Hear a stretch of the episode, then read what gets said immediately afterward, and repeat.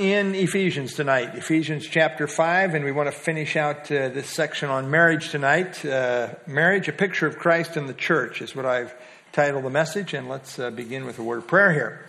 Lord, again, we thank you for the privilege to assemble in Jesus' name. Thank you for each one that's able to come out, and we pray that our study would be profitable, as well as the seamless Bible study going on across the street. We ask for your blessing on that as well. So, uh, we just commit our evening to you, our time of prayer to follow. I thank you for the privilege, the freedoms uh, that we uh, still yet enjoy to assemble and to worship in this way. So we commit our evening to you now. I pray in Jesus' name. Amen.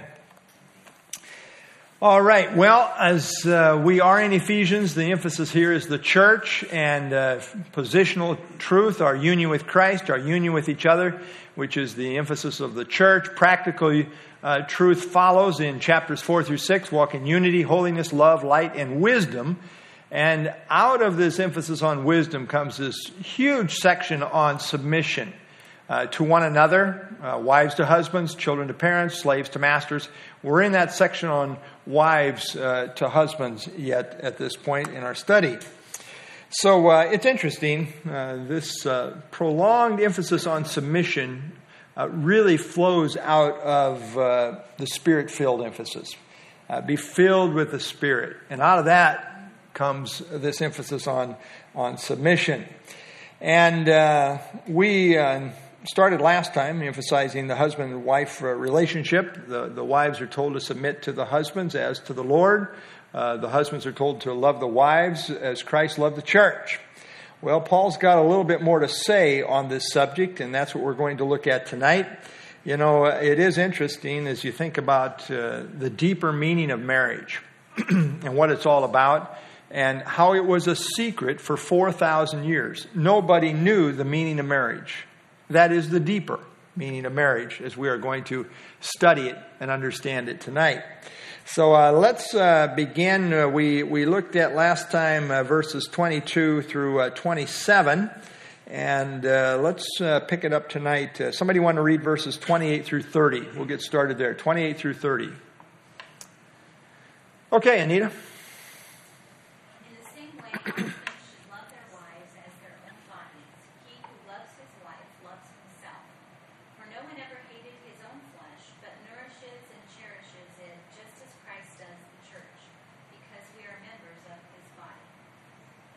Okay, thank you. What's your translation there?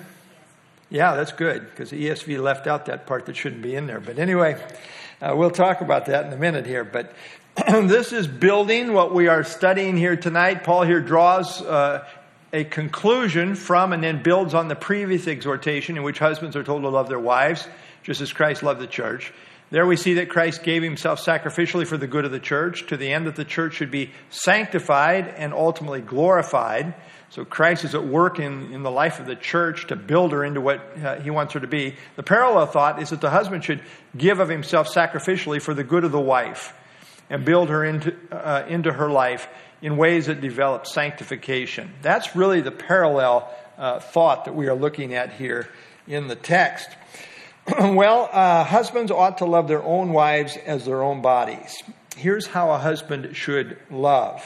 And uh, note there's a tremendous emphasis on your own wife. Uh, six times in, in the verses here, verses 22 through 33. Own wives, own wives, own wives, a recurring emphasis there. And the word love here is agape. Uh, we've talked about this a lot through the years. Agape love. Agape is the intense word for love. There's a number of words that are used for love. Sometimes they they overlap, but uh, certainly consistency. The word agape is the intense word for love. And uh, it emphasizes uh, God's kind of love. Uh, it uh, seeks the other person's highest good. Uh, it's other centered. Uh, it's gives itself sacrificially. And uh, the thing about this kind of love is it doesn't go by feelings, really. It's uh, an act of the will. You might not feel like loving in this way, but uh, it doesn't go by feelings. Um, I'm sure it wasn't the greatest feeling in the world for Christ to die on the cross, but it was, you know, his principles that, that put him there. It was his will, not my will, but your will, he says, uh, to the Father. And so husbands ought to uh, love their wives, love their own wives uh, as their own bodies. Now, it should be a given that we love our own bodies, right? People say they don't, they, they, they hate themselves. You know, well, I, I, you know, why do you hate yourself? Because you really love yourself and you wish you weren't the way you are, maybe. Yeah, you know. But anyway, uh, love their own, their own wives as their own bodies. You know, we, we pamper ourselves, right? When I get up in the morning, the first person I think about taking care of is myself, right? I don't look over at Janie and say, Well, what do you need? in fact, I know better. I leave her alone. But anyway, I get up. Uh, but our whole life, you know, it's kind of prioritizing ourselves. You know, I, I need a drink. I, I, need this. I need that. I'm, I'm taking care of myself. I don't think about brushing my wife's teeth. I'm brushing my own teeth. Anyway, uh, you know, we just naturally are kind of prioritizing our own needs, our own self. And, but that's, I think, what he's saying here. That we, as we really care about our own selves and our own body and taking care of ourselves, which we naturally do, husbands are to think about their wives in that way, as far as really taking care of them, really prioritizing them. That's the, the th- whole thrust here. And that's where he goes here. He says, he who loves his wife loves himself. And I think uh, as you follow what he's saying through here, uh, the two are intimately now one. you have the two, but they're still one uh, in uh, marriage here. And uh, it's really self destructive to harm the other partner. The goal is when you're, when you're doing the best for the other partner, you're really doing the best for yourself because you're in this thing together. And uh, loving the wife also has ramifications for self. And that's what he's saying here. He who loves him, his wife loves himself. All right. Any other thoughts before I move on to the next verse? I'll give you a little chance for input at the end of each verse here. Otherwise, I'll continue with the flow of thought here. All right. Well, we must have covered that thoroughly. So let's go on to verse 29. no one ever hated his own flesh, but nourishes and cherishes it, just as the Lord does the church. Now, it is true that it is normal and natural uh, to uh, not hate your own flesh. Uh, they say uh, no one ever hated his own flesh except for fools and fanatics, right? Uh, what about fools and fanatics? Well, as I say, I'm not so sure about them uh, either. Is suicide an act of self hate or an act of self love? you might want to think about that a little bit. I suppose maybe it depends how you want to define things and how you want to look at it. But uh, a lot of times it's because I'm not happy about something that relates to self. And uh, so that's, uh, you know, like the old saying goes if you really hated yourself, you'd be glad you're ugly, right? Uh, there's probably some truth in that. No one really ever hated his own flesh. Uh, Hoehner says this, Harold Hoehner, uh, it should be noted that in verses 28 and 29, or in the entire context, there is no command to love oneself, or the assertion that self love is necessary before one can love another. It's a natural aspect of the human condition to love, nurture, and protect oneself. And that's where, uh, where, where, Paul is coming from. He's building on this. We naturally love ourselves. That's what we saw in verse 28. And uh, he's kind of continuing on with that thought here. it's not normal or natural to, to hate your own flesh. But he says, uh, no one ever hates his own flesh, but nourishes and cherishes it. To nourish means to care for, and to cherish means uh, to exert tender care for. So it's that idea that uh, there is headship responsibility for a husband, and yet uh, he is to care for his wife in a, in a nourishing way, in a way that's building her up, in a, in a cherishing way. There's, there's to be a, tender care given for, for, to the wife here. And then, just to, so we don't miss it, he, he clarifies it just as the Lord does the church. Uh, the Lord, how does he treat the church? Well, he nurtures the church. He tenderly cares for the church. I, I would emphasize here those two words nourishes and cherishes. Uh, that's how the husband is to treat his wife, and that's how the Lord treats the church.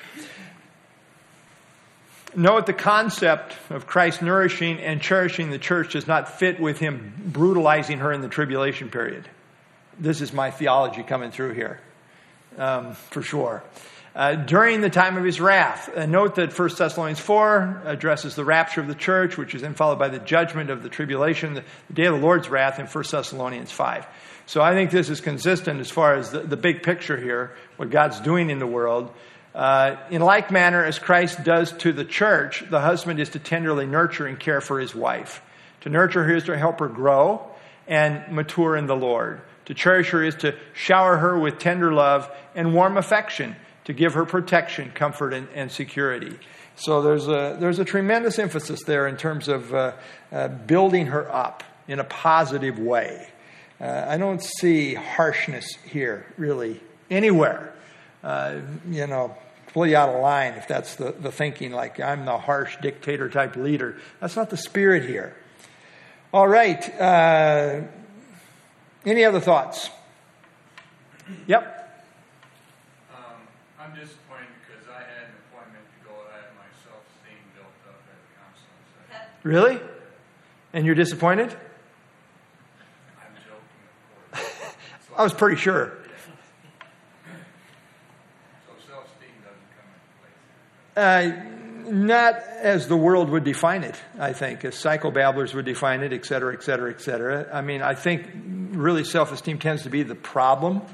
Uh, not, not uh, I, I, think certainly, you know, there, there's a proper view of self biblically, your identity in Christ, uh, your identity as a, as a person who's created in the image of God to start with, and then as a, as a born again Christian. The whole emphasis of the New Testament is finding our identity in Christ, really not in self independent of Christ, which is where the world is coming from, which is what you're talking about, really. So, yeah. Um, I, I don't think it's humble necessarily to walk around putting yourself down all the time. God, God you're fearfully and wonderfully made. Uh, you know, you just got to kind of come back to what the Bible says and believe what the Bible says, and you'll be fine as far as a proper view of self here. So, sorry, I'm off on a rabbit trail here, but you got me started.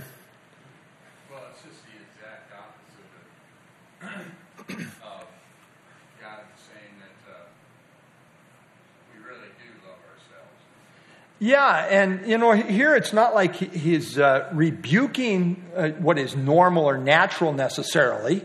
Of course, you uh, love yourself in a, in a sense. Uh, you know, there's self preservation. If you're being attacked, you defend yourself. I mean, there's, there's some natural, normal realities that are there that are not necessarily bad. I mean, you know, even rewards. People sometimes, all spiritual, say, well, I'm not serving for any reward. Well, why not? I mean, on Judgment Day, you are going to be quite concerned about yourself and how you're, you're going to stand before God and what He's going to say to you. So I think there's a, there's a proper view, and there's a kind of a twisted view sometimes when it comes to self. But I just don't want to think like the world thinks, that I, I find my uh, self esteem in self, independent of Christ. Uh, in, I am what I am by the grace of God, and that's good enough. Uh, God doesn't make any junk, uh, it's, it's good. Uh, and and uh, He loves us, and all the things we find in Jesus Christ. All right, uh, let's uh, press on to verse 30. Notice he says, For we are members of His body. And then uh, Anita's translation, the ESV stopped right there. And that's probably right. Uh, the rest of it here, of his flesh and bones, is probably not in the original. Most everybody thinks this is a scribal insertion here, uh, the King James there, uh, of his uh, flesh and bones. But talk about that more in just a second. Uh, for we are members of his body. It's interesting. In chapter 4, verse 25, he says, For we are members uh, one of another. Here he says, We are members of his body. And as such, this, this underscores the intimacy uh, that we have with Jesus Christ. And that's where he's going to go here. Uh, we are very uh, intimately and intricately uh, joined to Christ as members of his body. We are inseparably uh, connected in union with him. I always think about what Jesus told uh, Saul when he was persecuting the church. And when, when Jesus met Saul on the road to Damascus, uh, he fell down to the ground. He heard a voice saying to him, Saul, Saul, why are you persecuting me? Isn't that interesting? He didn't say, Why are you persecuting the church? Saul could have said, Well, nothing personal with you. Yeah, it is. You're persecuting me. He said, Who are you, Lord? Interesting. That's, a, that's kind of a lordship concept there, would you say? Who are you, Lord? Then the Lord said, I am Jesus, whom you are persecuting. Hard for you to kick against the goats. But Jesus makes this very personal. And of course, Paul was going after the church, he's persecuting the church. Jesus says, This is me. This is my body. I'm uh, joined to the church. Uh, we are members of his body. And then, as I say, uh, this last part of flesh of his flesh and bones. Um, some say, well, maybe this, if it was part of the original, perhaps means uh, we are his physical representatives on the earth and, and, different things. But actually, it doesn't appear that this was probably a part of the original here. All right, any other thoughts? Okay, let's have somebody read verses uh, 31 and 32. Who wants to read that? 31 and 32. Jeanette?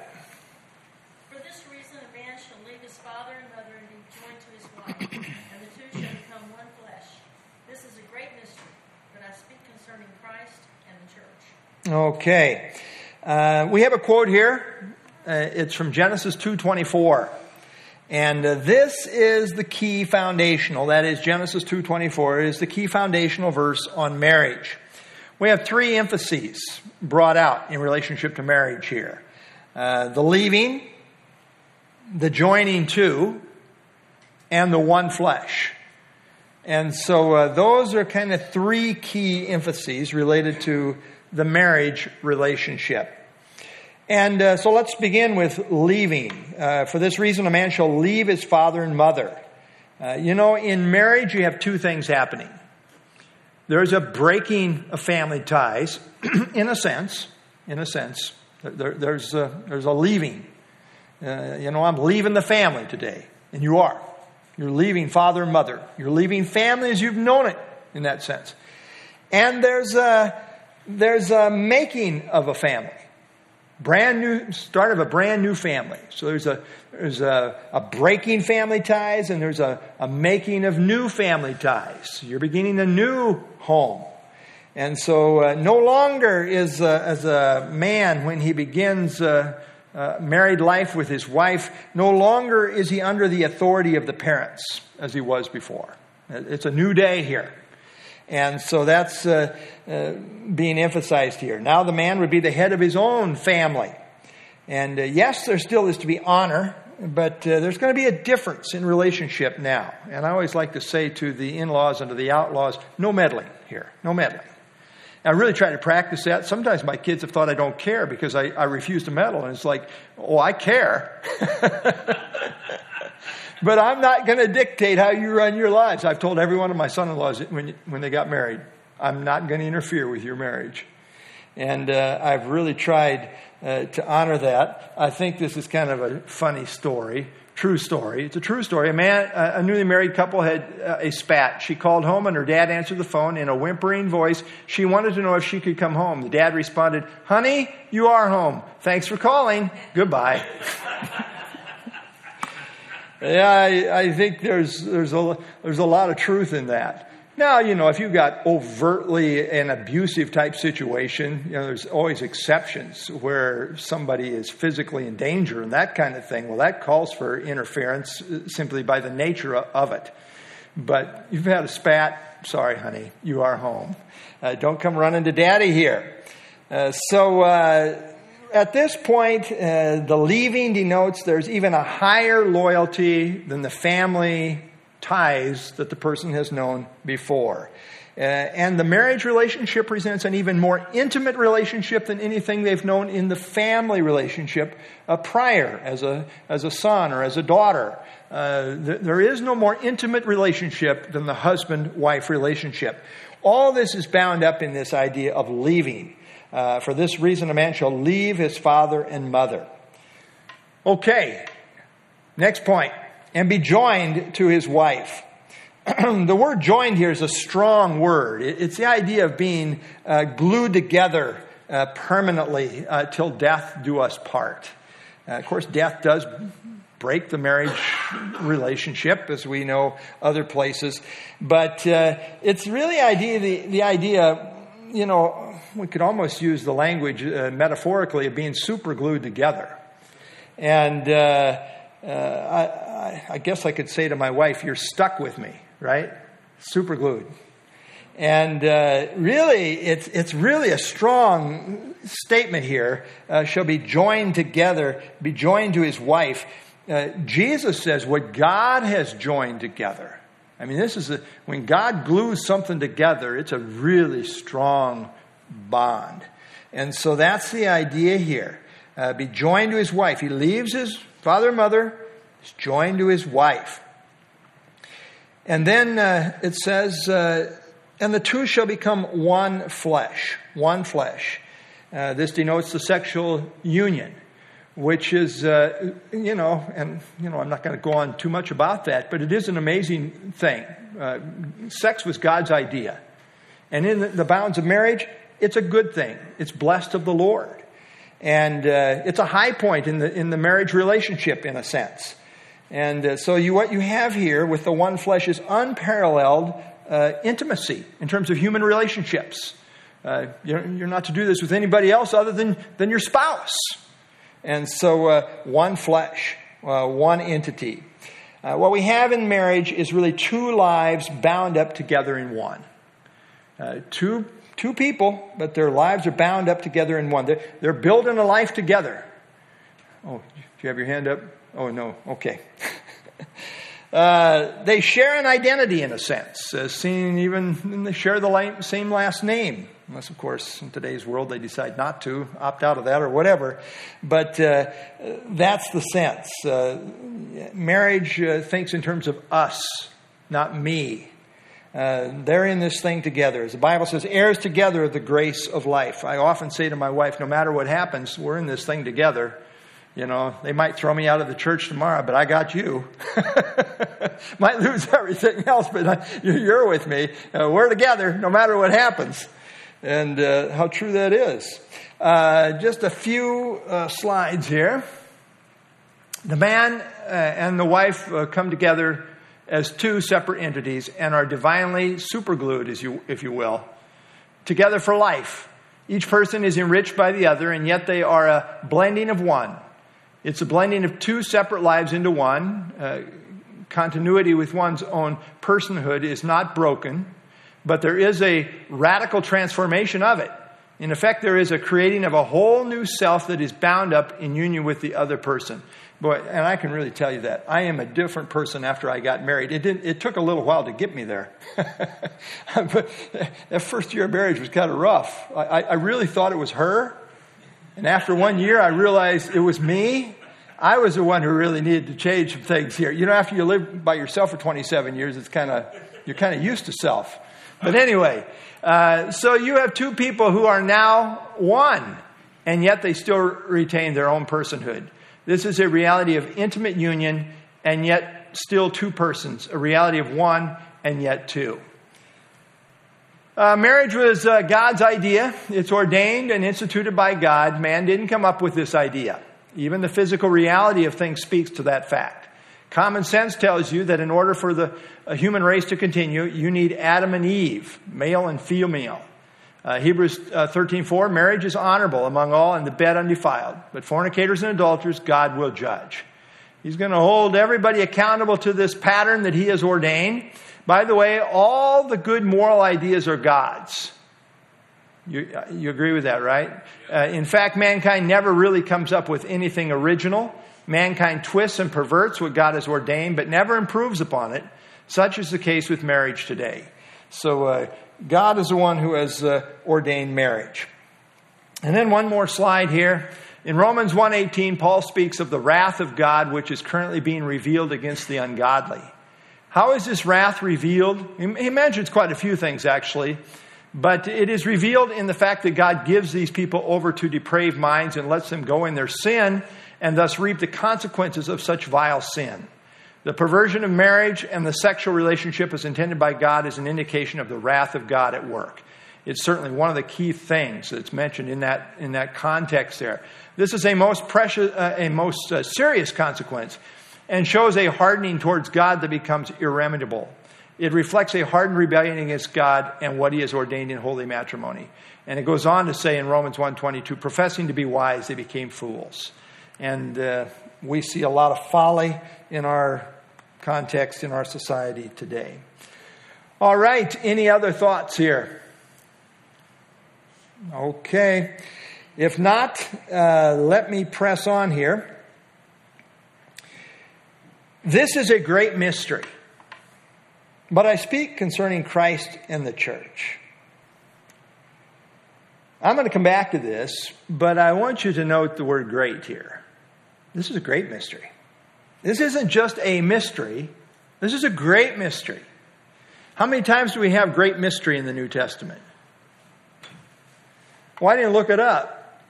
But off the top of my head, I can't think of another place where there's a great mystery. Is there? I'm, I'm just not sure. It's dangerous to float these kind of questions, probably. But anyway, uh, this one is certainly great. Uh, and mystery is an interesting word. We think a mystery is something that's unknown. And, and really, the way the New Testament uses the, the word mystery is it's that which was previously unknown. It was a divine secret. Nobody knew it except God. But now it's been revealed. Now it's been made known. That's the way the New Testament uses this.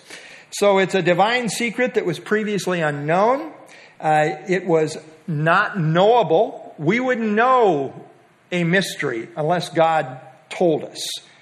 But now it has been revealed by God. And he uses this word mystery in relationship to God's master plan of salvation in chapter 1, verses 9 and 10. He uses it in relationship to the relationship that the Jew and the Gentile now have in the, in the church in chapter 3, verses 3 through 7. But here he uses this phraseology, great mystery, in relationship to Christ's relationship uh, to the church. It's a great, it's a great mystery. And great in the sense of awesome. It's awesome. Uh, I think God saved this in a, in a, for a special uh, illustration. Great mystery speaks to the idea that this is an awesome thing that has tremendous implications. God is seeking to communicate to us just how intimate is this union that Christ has with the church. It is so close and intimate that the deepest and most profound human relationship union is used to illustrate it. As such, the marriage relationship parallels the spiritual union that God's people, the church, have with Jesus Christ. This relationship is of ultimate importance in Paul's mind. All of his discussion of marriage builds to this climactic concept which is that the marriage is a picture of Christ's relationship with the church.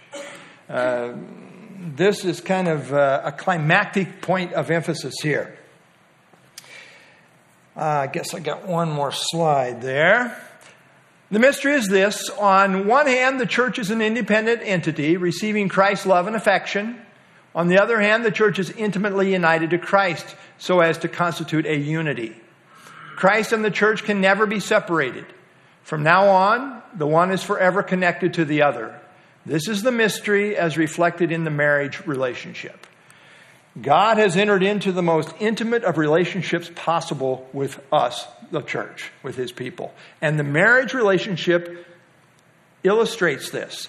There is no more intimate relationship than the marriage relationship. And that's the point uh, that it illustrates as far as our relationship with Jesus Christ. This is a great mystery. It's not a minor one. It's great. It's great. It's awesome. And then he doesn't leave us hanging. But I speak concerning Christ and the church. So he's talking about uh, Christ and, and the church. Um, 1 Corinthians 6:17 He who is joined to the Lord is one spirit with him. Uh, we think this language here in this verse is borrowed from Genesis 2:24, uh, the marriage passage back in Genesis, uh, to speak of our relationship with the Lord. Various New Testament scriptures speak of the church as being married to Christ. Here is the, the great mystery of marriage. The woman is both a body and a bride in union with her husband. So also the church is both a body and a bride in union with Christ. The Bible uh, follows really the uh, the Jewish custom of betrothal followed by uh, formal marriage. And uh, it really illustrates beautifully uh, the church's relationship uh, with, uh, with Christ. Normally, this is what happened in Jewish customs. a couple would become what we would call engaged, betrothed, right? Betrothed, which was really a, a, it was a legal understanding that they were married, but not formally. And they would not have any sexual relations until the, it was formally constituted.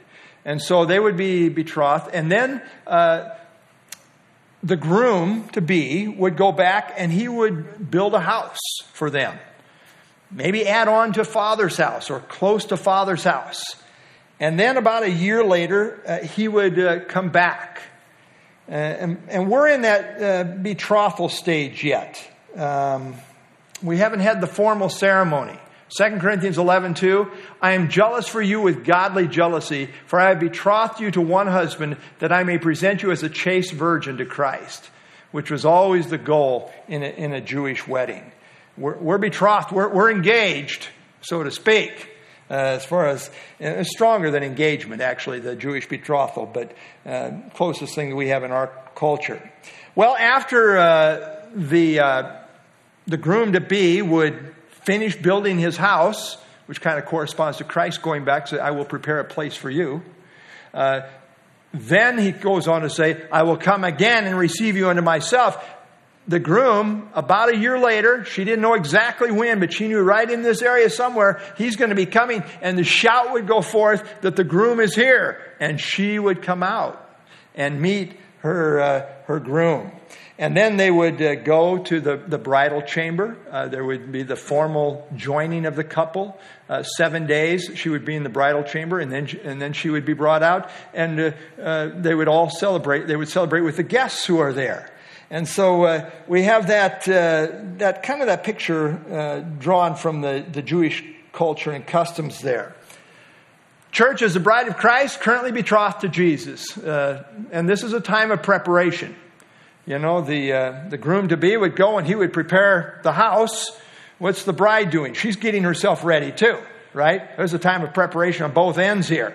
And so we are to be uh, preparing ourselves to meet, to meet Christ uh, as the bride of Christ.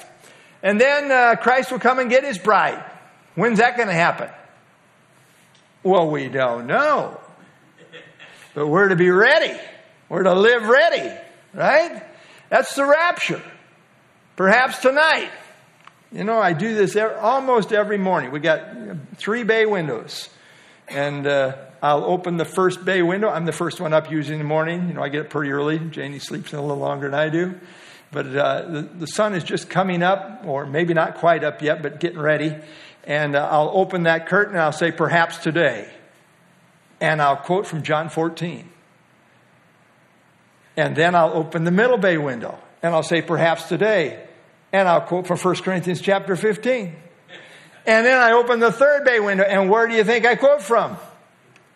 1 Thessalonians chapter 4. You know the three rapture passages. Perhaps today, perhaps today, perhaps today. I usually don't close the windows. Janie does that. But sometimes when I close the windows, I say, perhaps tonight, perhaps tonight, perhaps tonight.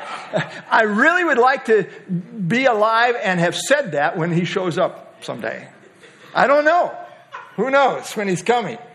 But he is going to come someday. Perhaps today. He will come and get his bride. He has said he would. And then there's going to be the formal marriage ceremony in heaven. In effect, at Father's house. And uh, that's going to be a, that's going to be quite a time. The formal marriage ceremony of the Lamb, as we see in Revelation 19, and then the marriage supper of the Lamb. I believe that takes place in conjunction with uh, you know, the revealing of the bride to the guests and the celebration related to the kingdom, often associated with feasting and so forth. So, uh, so this is what's in store for the bride. And you know, the one thing about the bride is uh, everything that the, uh, the groom is about, the bride shares in that, right? Heirs together of the grace of life. You know, in First Thessalonians, uh, so shall we caught up to meet the Lord in the air, and so shall we ever be with the Lord. You know, wherever the Lord goes, we're going. I mean, He's not going to leave His bride behind. We're going with Him. We are the bride of Christ. What a beautiful, you can't get more intimate than the bride of Christ. Praise the Lord for Israel. I'm happy for Israel. They got such a special place in the plan of God. But I'm so glad I'm a part of the bride of Christ. you know, I think I can champion that. We're supposed to make those Jews a little envious, right? Yeah, yeah, yeah, yeah, yeah. That's right. Romans chapter 11. So, anyway, we, we are the bride of Christ. You can't get more intimate with God than the bride. You just can't. That's the picture. I talk about an esteemed privilege. Talk about esteem. Uh, a lot of esteem here. Uh, okay. Anything else before we finish out? Got one more verse. Yes, Tom? Um, question about the Jewish uh, wedding. Yeah. So, the Jewish couple is consummated before the ceremony. You said you said the bride, the groom comes and gets the bride, takes Takes her back to the bridal chamber. bridal chamber. Then Hmm. they have the the ceremony.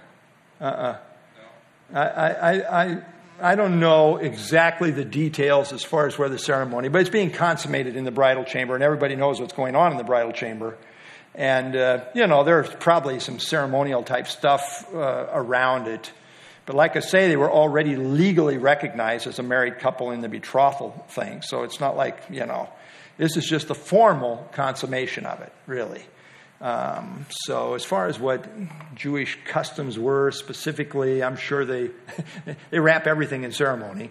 So I'm sure there was some ceremony around it. But uh, you know, the formal consummation uh, where he talks about here, um, the two shall become one flesh. You know, that's that's happening in the bridal chamber there. Everybody knows what's going on there at that point. So I was just curious. yeah, Because in our tradition, right. ceremonies first. Ceremonies first, which, uh, you know, like I say, it's a little different in the sense that it was legally binding, the betrothal. They were considered married already, uh, legally, but Therefore, it's it's legitimate. it was legitimate. That's right. Uh, I don't really know how to answer your question specifically as far as the Jewish uh, custom, as far as what was there a kind of an uh, official ceremony on top of that before they went into the bridal. chamber? That's a good question. I don't know about that. I don't know for sure. Does anybody know? I'm, I'm not sure. It's a good question. Yeah. research that I've done Yeah. is that the seven days that they're in the bridal chamber, Yeah. there's also the, a celebration going on outside. Right. Oh yeah, the guests are celebrating. Sure. Oh, they're they're celebrating. They're celebrating. Yeah, for seven days. Uh, this this union that is taking place right there. Right. Somehow, if I were the groom, I'd tell them to be feet. Spoken like a Westerner. I mean, I understand. I probably would too. But yeah, it was a celebration that was kind of interesting. That you know, the the bride and the groom were celebrating, but all your guests were out there knowing what's going on, celebrating too. Kind of weird to us a little bit the way it feels, but. When do they drink the bride, dr- drink the wine, and put the glass down, and smash it, and cry Mazel Tov? well, uh, that's a good question. I would think, you know, according to what Mac is talking about too in my reading, you know, the bride kind of was covered until she came out at the end of the seven days. And then he takes off and, and he shares, you know, the beauty of his bride as far as, you know, to, with his guests, and they're all celebrating at that point. I don't know when they do that, though. That's a good question. Uh, yeah, we're getting into some fine points here as far as Jewish culture here. All right. Anything else? Okay. One thing about you, Tom, is you bring up provocative questions here. Okay, verse 33. Who wants to finish that out? Yeah, John? Nevertheless, let each one in particular so love his wife, even as himself, and let the wife see that she respect her husband. Okay. So uh, we have a summary point here. He's kind of wrapping it up here. This is a summary uh, of what he has said. Uh, the spirit filled marriage, this is what it looks like. Um, let each of you in particular so love his wife as himself. Uh, a lot of space given, more space given to the husband's responsibility than, than actually to the wife, although sometimes we really, you know, emphasize the wife's part. Both, both are brought out here, of course, but uh, the husband's responsibility here. And, uh, and then uh, let the wife see that she respects her husband to, to have the, the proper attitude there. But again, this is a great mystery. He's talking about Christ and, and the church. It's, uh, it's climactic, it's special. And uh, you know, if you have sometimes a really special secret, you keep it a secret for quite a long time. God kept this a secret for 4,000 years. I say they're having marriages, and they had no idea that the church was in view, right?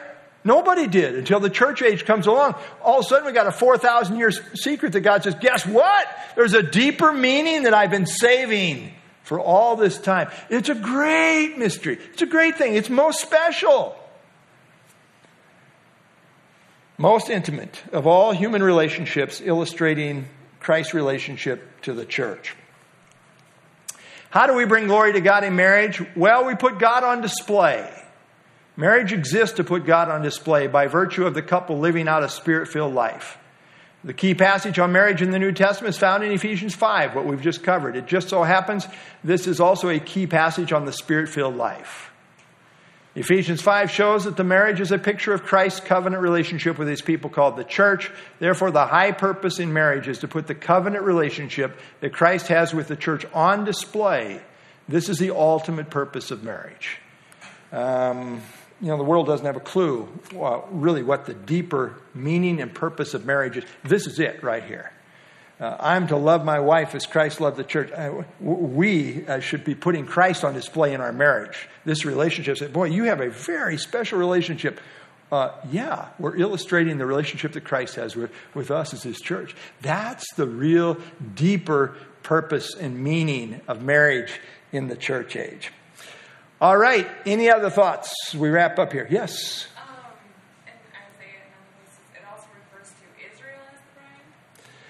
Well, it refers to Israel as God's wife, Yeah. which, you know, Well- same thing, but Yeah, I mean, it could be my translation. I don't know. So. Yeah. Okay. Same thing, like I say. You know, basically, if you're a bride, you're a wife, right? Yeah. So, yeah. Yeah, Israel is spoken of as, uh, in a few passages, or I think like Isaiah 5 and those kind of places. Uh, 62. Okay. We're going to be going over that Sunday. Okay, well, good. Good. Yeah, I'm just wondering. I, I didn't know. Yeah, Israel is spoken of uh, not in relationship to Christ per se, but in relationship to God. Yeah, relationship with Yahweh. Yep. They had a covenant relationship with God, which is the idea of a marriage. A marriage is a covenant relationship. And so they were in a covenant relationship with God, and they still are, you know, uh, even though, you know, most of Israel is lost at this point. But, uh, yeah. They commit, they committed adultery? They did, but God is still faithful to his covenant relationship to them. Another marriage. Yeah. Mm-hmm. Sure. Yep. Yeah, the thing about the church is uh, it is a brand new thing, not in existence before the, the uh, day of Pentecost. And so there are there is overlap here as far as God's covenant relationship with these people. Israel, we talk about God's got two uh, two people groups, two programs in that sense, and there's there is similarities, there is overlap, but there's also also some distinctions. Uh, there is, uh, I think, God saved this illustration for the church because even though there were certain Jews that did, for example, have the Holy Spirit in the Old Testament, there was never this intimacy like the church has. Uh, Israel never individually referred to God as their father like we do, Abba, Father. So there's, there's a level of intimacy represented in the church age that was not found in the Old Testament. There's overlap, and yeah, there was a, a covenant relationship God had with Israel. And yet, I think the, the deepest uh, relationship that God has ever had with people uh, I, I think Israel will come around to that because they too will enter into that new covenant in the Spirit and the kingdom. Probably stealing all of your thunder for Sunday, but uh, so. But at this point, where we are today, uh, boy, we have in history what has never been known before is intimacy with God. So, okay, anyone else? It's good input. All right, let's uh, share some prayer requests here. If you have your uh, prayer sheets, anybody?